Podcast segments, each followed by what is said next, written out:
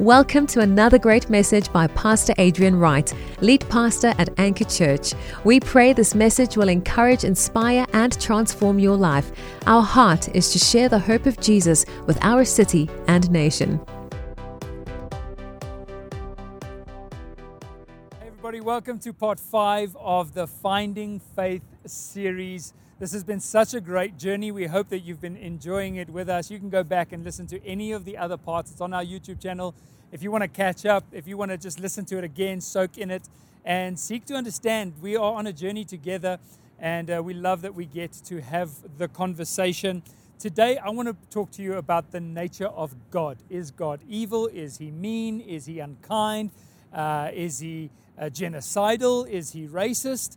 These are some of the accusations that have been brought against God, specifically those that have read the Old Testament and often taken things out of context and misunderstood certain things that I'm going to hopefully cover with you today. But I remember in the good old days of Twitter, I don't know how many of you remember Twitter.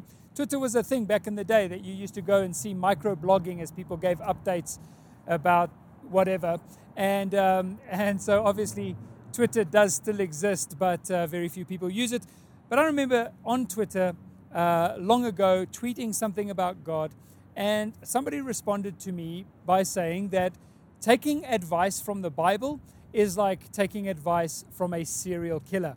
And this is the accusation or the objection that we want to look at today the criticism, the critique um, of God. And just so that you know, Christians often get emotional about those kinds of things. And I understand that. If you love somebody, then you'll get offended or you'll get uh, you know, it, will affect you when people start talking negatively about something or somebody that you love. And uh, we love God, we know that He loves us, and so it is an emotional subject for us. But one of the things that I think is important for uh, Christians to understand is that we're not threatened by the lack of faith of others. In fact, it's the people that don't have faith that are threatened by our faith, and that's why they have to try and make such strong arguments to try and help themselves uh, stave off the, the fear that they feel that maybe there truly is a God, maybe He actually does care about my life, maybe there is meaning and purpose. And so, in an effort to squish or, or, or uh, suppress that feeling, um, that is where this rhetoric gets more and more offensive. And as Christians, I think it's important for us to take a measured approach uh, in how we respond because the lack of faith in others doesn't affect our faith. Robert A. Wilson said the Bible tells us to be like God. And then on page after page, it describes God as a mass murderer. Thomas Paine said, Whenever we read the obscene stories, the voluptuous debaucheries, the cruel and torturous executions, the unrelenting vindictiveness with which more than half the Bible is filled, it would be more consistent that we called it the work of a demon than the word of God. If God is a loving God, why is the Bible full of violence, genocide, destruction, plagues, slavery, sacrifice, and death? Not only recorded as done by people, but like with the plagues, often brought about by God or sent by God. Why would God send people to hell to be tortured for eternity?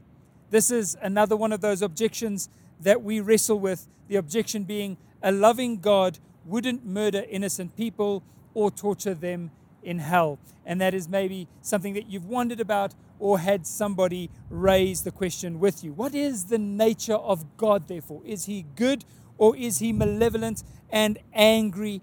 Is he gracious and loving or does he want to cause harm? And we're going to look at one very important principle and then three misunderstandings in answering this question today. The principle that I want to, want to mention or want to begin with is the principle of God's sovereignty. Now, God is sovereign because He is the creator of all things, He's the source and the giver of moral law. The ultimate authority on morality is the throne of God, it is God Himself honestly, this is a difficult concept for us to truly grasp because we see everything through our own finite understanding and perspective. So it's difficult for us to conceive that the way that we would reason about morality wouldn't also automatically be the way that God reasons in every circumstance or on every occasion. It's difficult to wrap our head around. It's kind of like saying God exists outside of time. When my kids have asked me the question, Dad, who created God where did God come from? I said, God is uncreated. He's always existed because he exists outside of time. So he has no beginning or end. And they would look at me with these wide eyes going, okay, dad, because they can't understand. Our minds, our finite understanding is difficult to grasp, makes it difficult to grasp these eternal concepts. What does it mean when we say that God is sovereign? In simple terms, it means that He's in control of all things and that ultimately all things are serving His purpose. I say ultimately because penultimately we have a, a scope of free will. And so we choose right and wrong. We choose what we do. We make choices in life. And sometimes we choose things that God didn't want or cause. But because He is ultimately sovereign, He works those things together for the good of those who love Him and are called according to His purpose and also to serve His purpose. We do have free will as people. We can make choices. However, God has given everything on earth a scope of free will with, which exists within his ultimate sovereignty. This is kind of like when my, when my boys were toddlers and, uh, and I created a play pen or a play area for them. Within that scope, they could play as they wished, but I still owned the house. We see a good example of this in the story of Jonah in the Old Testament. Jonah is called by God to preach the gospel to the Assyrians. Now, the Assyrians uh, were a, a violent race of people that often caused Israel harm. And this is not something that Jonah is keen for. And so he decides that instead of obeying God, he's going to run in the opposite direction. This is not God's will for Jonah. He made a decision to run away. But God redeems even the poor decision that Jonah made. First of all, Jonah gets thrown overboard, and then God intervenes, saving him ultimately from drowning through being swallowed by a great fish. This fish then spits Jonah out on a beach right in the area of Assyria. And guess what God the Assyrians worshipped as their main deity? It was Dagon or the fish God. So even in that instance, God makes Jonah's message more powerful to the Assyrians because the preacher was delivered by a fish which they worship. And so he walks into Assyria. He preaches the shortest message in all of history, and everyone in that city, 100,000 people, repent. In Jonah chapter 4, we see Jonah's response to the repentance of the Ninevites, these people that lived in Assyria. And it's not what we may have thought. Instead of rejoicing at the fact that a nation has turned to God, Jonah is angry with God. He's actually angry with God because he had mercy on the Assyrians. You see, sometimes it's the grace of God that angers us far more than his judgment. We want some people to be punished. Jonah wanted the Assyrians to pay for what they had done. They were cruel and they were so savage and they hounded Israel. And then God tells Jonah to go and preach to them. And Jonah didn't want this, one, because they were so violent, but two, because he didn't really want them to be saved. And so Jonah is angry with God for having mercy on them. God then comes to Jonah in his anger and asks him the question. And this is a very important question for us to ask ourselves when we judge the morality of God from our own perspective. God asks Jonah this question. He says, Is it right for you to be angry? Jonah, is this right for you to make yourself the, the authority on morality? Let's look at this in Jonah chapter 4. It says, But it displeased Jonah exceedingly, and he became angry. So he prayed to the Lord and said, Our oh Lord, was this not what I said when I was still in my country? Therefore I fled or I fled previously to Tarshish. In other words, Jonah actually says that the reason why he, he fled was because he didn't want the Ninevites to have the opportunity to turn to God.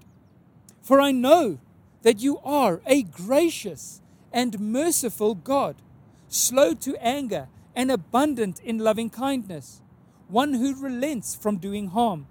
Therefore, now, O Lord, please take my life from me. This is pretty dramatic from Jonah at this point. It is better for me to die than to live. Then the Lord said, Is it right for you to be angry? So Jonah went out of the city and sat on the east side of the city. There he made himself a shelter and sat under it in the shade, till he might see what might become of the city. And the Lord God prepared a plant and made it come up over Jonah, that it might be shade for his head, to deliver him from his misery. So Jonah was very grateful for the plant. But as morning dawned the next day, God prepared a worm. God is sovereign. And it so damaged the plant that it withered. And it happened when the sun arose that God pre- prepared a vehement east wind, and the sun beat on Jonah's head so that he grew faint. Then he wished death for himself and said, It is better for me to die than to live. Then God said to Jonah one more time, Is it right for you to be angry about the plant? And he said, It is right for me to be angry, even to death. But the Lord said, You have had pity on the plant for which you have not labored, nor made it grow, which came up in a night and perished in a night. And should I not pity Nineveh, that great city, in which are more than 120,000 persons who cannot discern between their right and their left, and much livestock? God even cares about the animals. So Jonah is upset that God didn't destroy Nineveh and upset that he destroyed the plant. God says, You're upset about the plant that you didn't even create. I created all things. So I get to have mercy upon whomever I will have mercy, and I get to destroy that which I will destroy. Why does God say this? Well, because He is sovereign. If you created something, you also have the right to remove what you had created. I remember when I had some trees in my backyard in a complex that I lived, and some of these trees were getting a little bit close to the electrical fence that we had around the complex. And so the neighbor said what she would do, and she was the head of the body corporate, was just jump over the wall and cut down my trees. And I was livid, and I warned her in the strongest terms you do not set foot on my property or touch my trees. They are not your trees, they are my trees. In other words, because I planted them, I could remove them if I so wished. But somebody else couldn't come and remove my trees. So we must be careful of telling God what is right and wrong. As Paul says in Romans 9, shall the clay say to the potter, What are you doing? God is not judged by human standards because God is not a mere human like we are.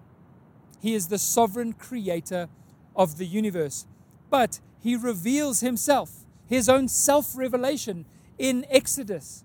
And as Jonah even reiterates here, is that he is gracious and kind, slow to anger, and abundant in mercy. He is loving, in steadfast. His steadfast love endures throughout the generations. This is who he is. God has never done a single unjust thing. So that's the principle, the important principle when dealing with this topic. There's three misunderstandings that I want to run through quickly. The first one is that is the, the misunderstanding of God's creation. The atheist website evilbible.com says the people slaughtered in the Old Testament were almost uniformly blameless, with a few exceptions, of course, for instance, the Sodomites who violated the conventions of hospitality. um, that's what they put it down to. Clearly, they haven't truly read the Bible. This is a misunderstanding of the state of humankind. Psalm 51, verse 5 says that we're born into sin, that we have all committed sin. Romans 3 tells us there's no one righteous, no, not one. Everybody has the poison of asps in their tongues. We rebel, we are greedy, we are lustful, we, we're judgmental, we're, we're, you know, there's so many things. How many more labels can we give? This is humanity, this is what the human heart has within it.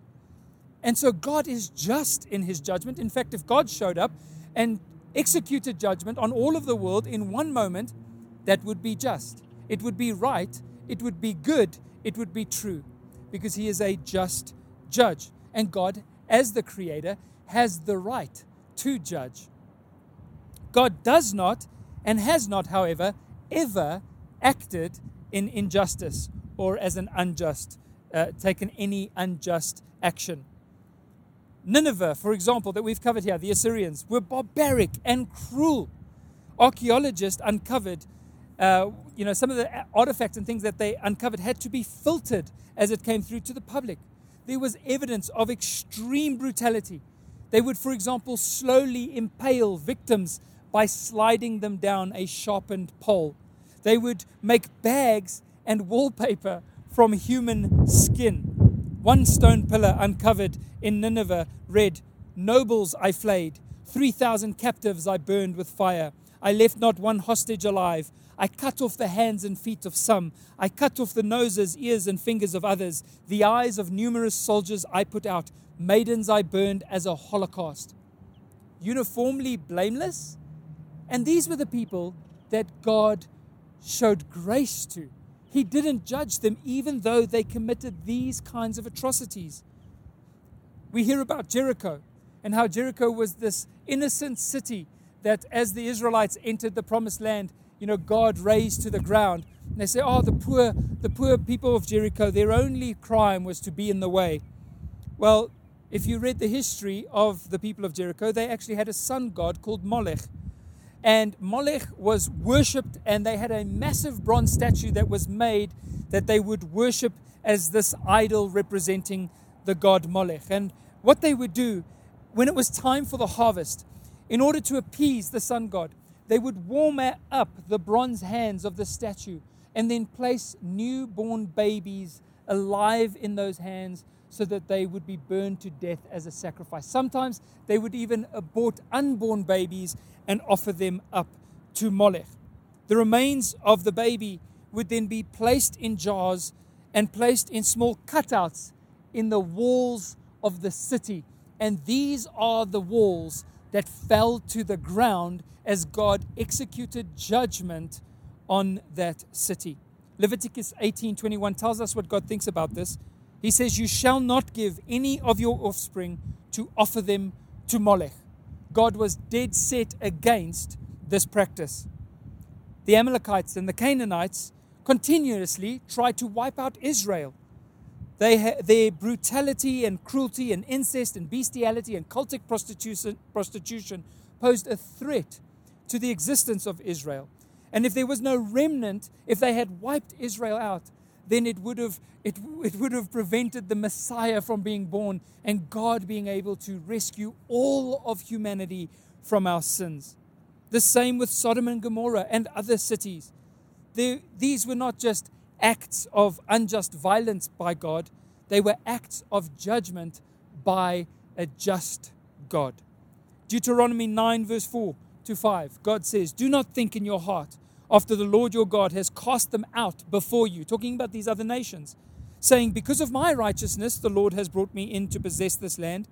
But it is because of the wickedness of these nations that the Lord is driving them out before you. It is not because of your righteousness or the uprightness of your heart that you go in to possess their land, but because of the wickedness of these nations that the Lord your God drives them out before you, and that he may fulfill the word which the Lord swore to your fathers, to Abraham, Isaac, and Jacob. And that was ultimately that through that nation God would bring the Messiah. Leviticus 18 24 to 25. Do not make yourselves unclean by any of these things. For by all these things the nations that I'm driving out before you have become unclean, and the land before and the land became unclean, so that I punished its iniquity and the land vomited out its inhabitants.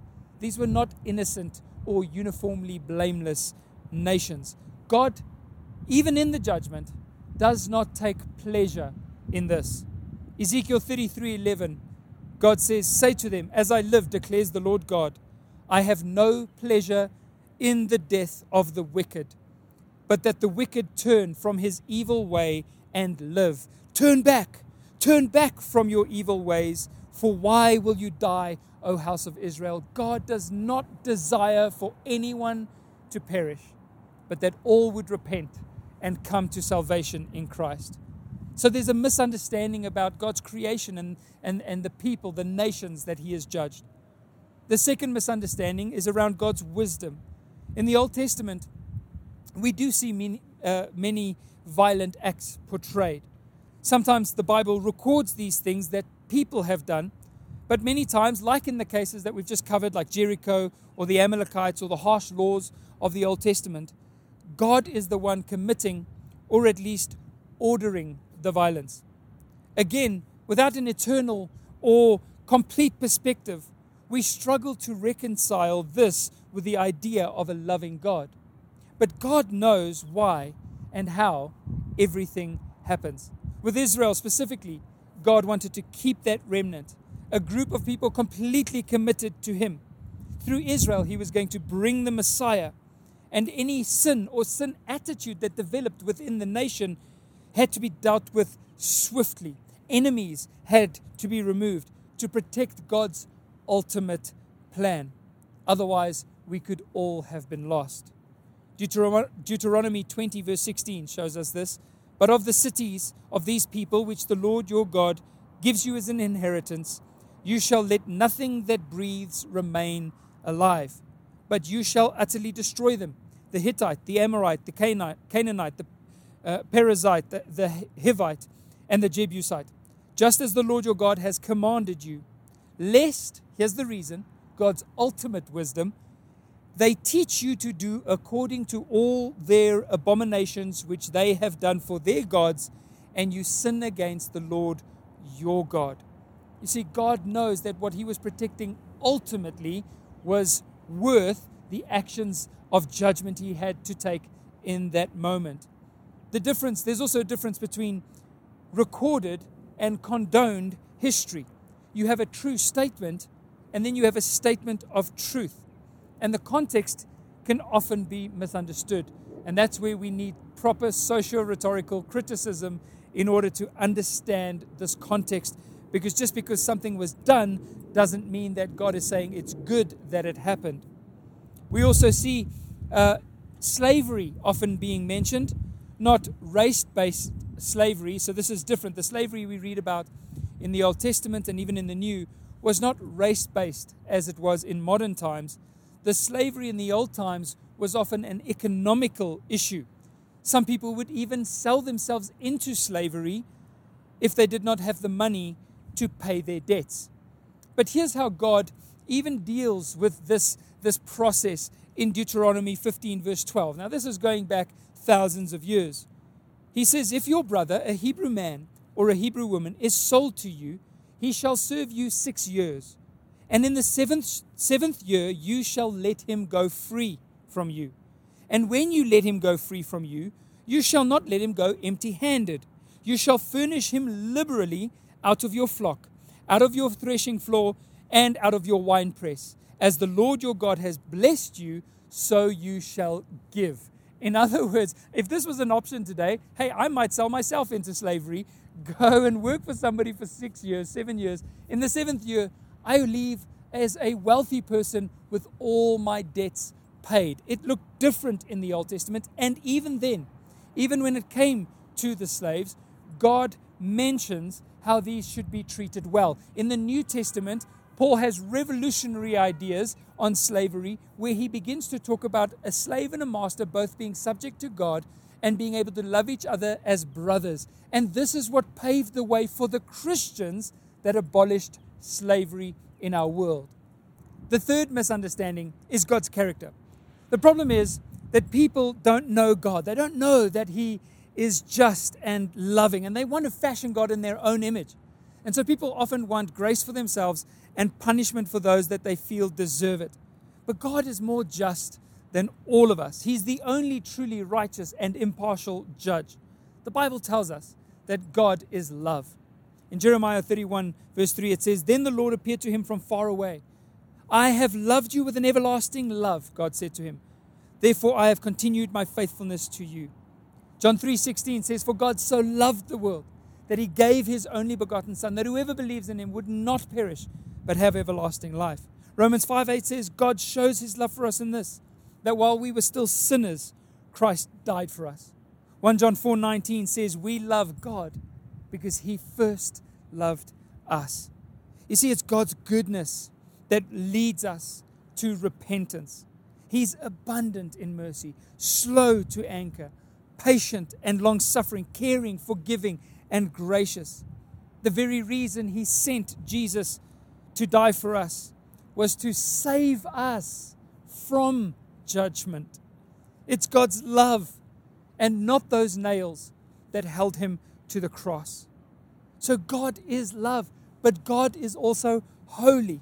Psalm 99, verse 9 says, Exalt the Lord our God and worship at his holy mountain, for the Lord our God is holy. Psalm 77, 13 says, Your way, O God, is holy. What God is great like our God? 1 Peter 1:16 says, Since it is written, You shall be holy, for I am holy. That's, the, that's how God transforms us to look like Him. These two qualities, that God is love and God is holy, are intimately connected. In fact, they are inseparable. The Bible says that we love the Lord with all of our heart. And then it says that our love for God, on that love that we have for Him, all the other laws, all the other actions that we take hang on that love. In other words, love is the source of morality. It is the, it is the origin of, of morality because when you love, you will act in love. And so, if I love someone, I'm not going to murder them. I'm not going to steal from them. I'm not going to harm them because I love. And so, love covers a multitude of sin, and ultimately, through love, we are able to fulfill the law. The Bible tells us that God does not desire for anyone to perish. And so, why is there a place called hell? Hell being a place of torment, uh, of, of eternal torment. Well, hell is a place of judgment created for Satan and for his demonic hosts. God did not create hell with the intention of sending people there. It's not a place to torment people. And we don't have time today to discuss why some people choose God and, and why some don't. But the point is, is that God doesn't send people to hell. He only allows them to take the path that they have chosen and the result of that path. It is our sin that sends us to hell. Why God, and this is why God sent Jesus to die for those sins so that we could choose not to go there. But if you choose not to put your faith in Jesus and instead want to be judged according to your own wrongs, then, then that is a choice that we make, even though God doesn't desire us for it. We are still liable for those individual sins. So this is not really the you know escaping hell or receiving heaven is not about being a good person versus being a bad person. It's not good people that escape hell and receive heaven. It's forgiven people. It's people that put their faith in Jesus. And any of you watching this today can make that choice. If you put your faith in Christ, you have been saved from judgment. And that is what God desires for you. South Africa wasn't founded with jails. They didn't the first thing they built wasn't a jail. It is something that was created. It was something that was built because crime required just judgment and justice. And it's the same thing when it comes to hell. Our world emphasizes sentimental love and tolerance as virtues and we forget about the virtues of holiness and godliness. So, the love that people think of when they say God is a God of love isn't even a true form of love.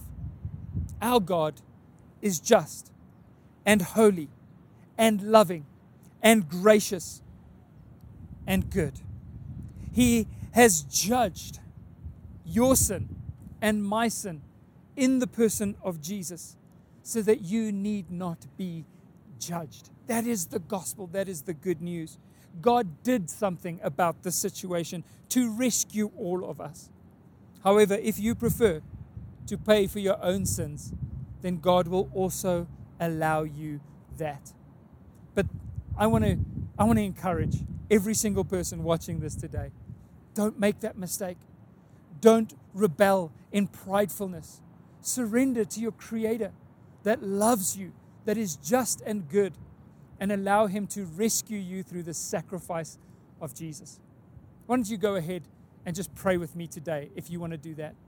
Lord Jesus, I give my life to you. I receive your forgiveness. I receive your grace. I thank you, I thank you, God, that every sin I'd ever committed that would have led me to having to face judgment, you punished Jesus for in my, on my behalf. And as a result, I am set free from the power and the penalty of sin. And I receive a new life and heaven as my inheritance. Thank you, God, that I can love you because you loved me first. In Jesus' name, amen. Amen. That's the good God that we serve. That's the good God you get to trust in today. I encourage you to share this message. Let's continue the conversation online in the comments. Email us info at Anchor Joburg. We'll talk more about this in the coming weeks. But we love you. We're praying for you. And we will see you next Sunday. God bless you, everyone.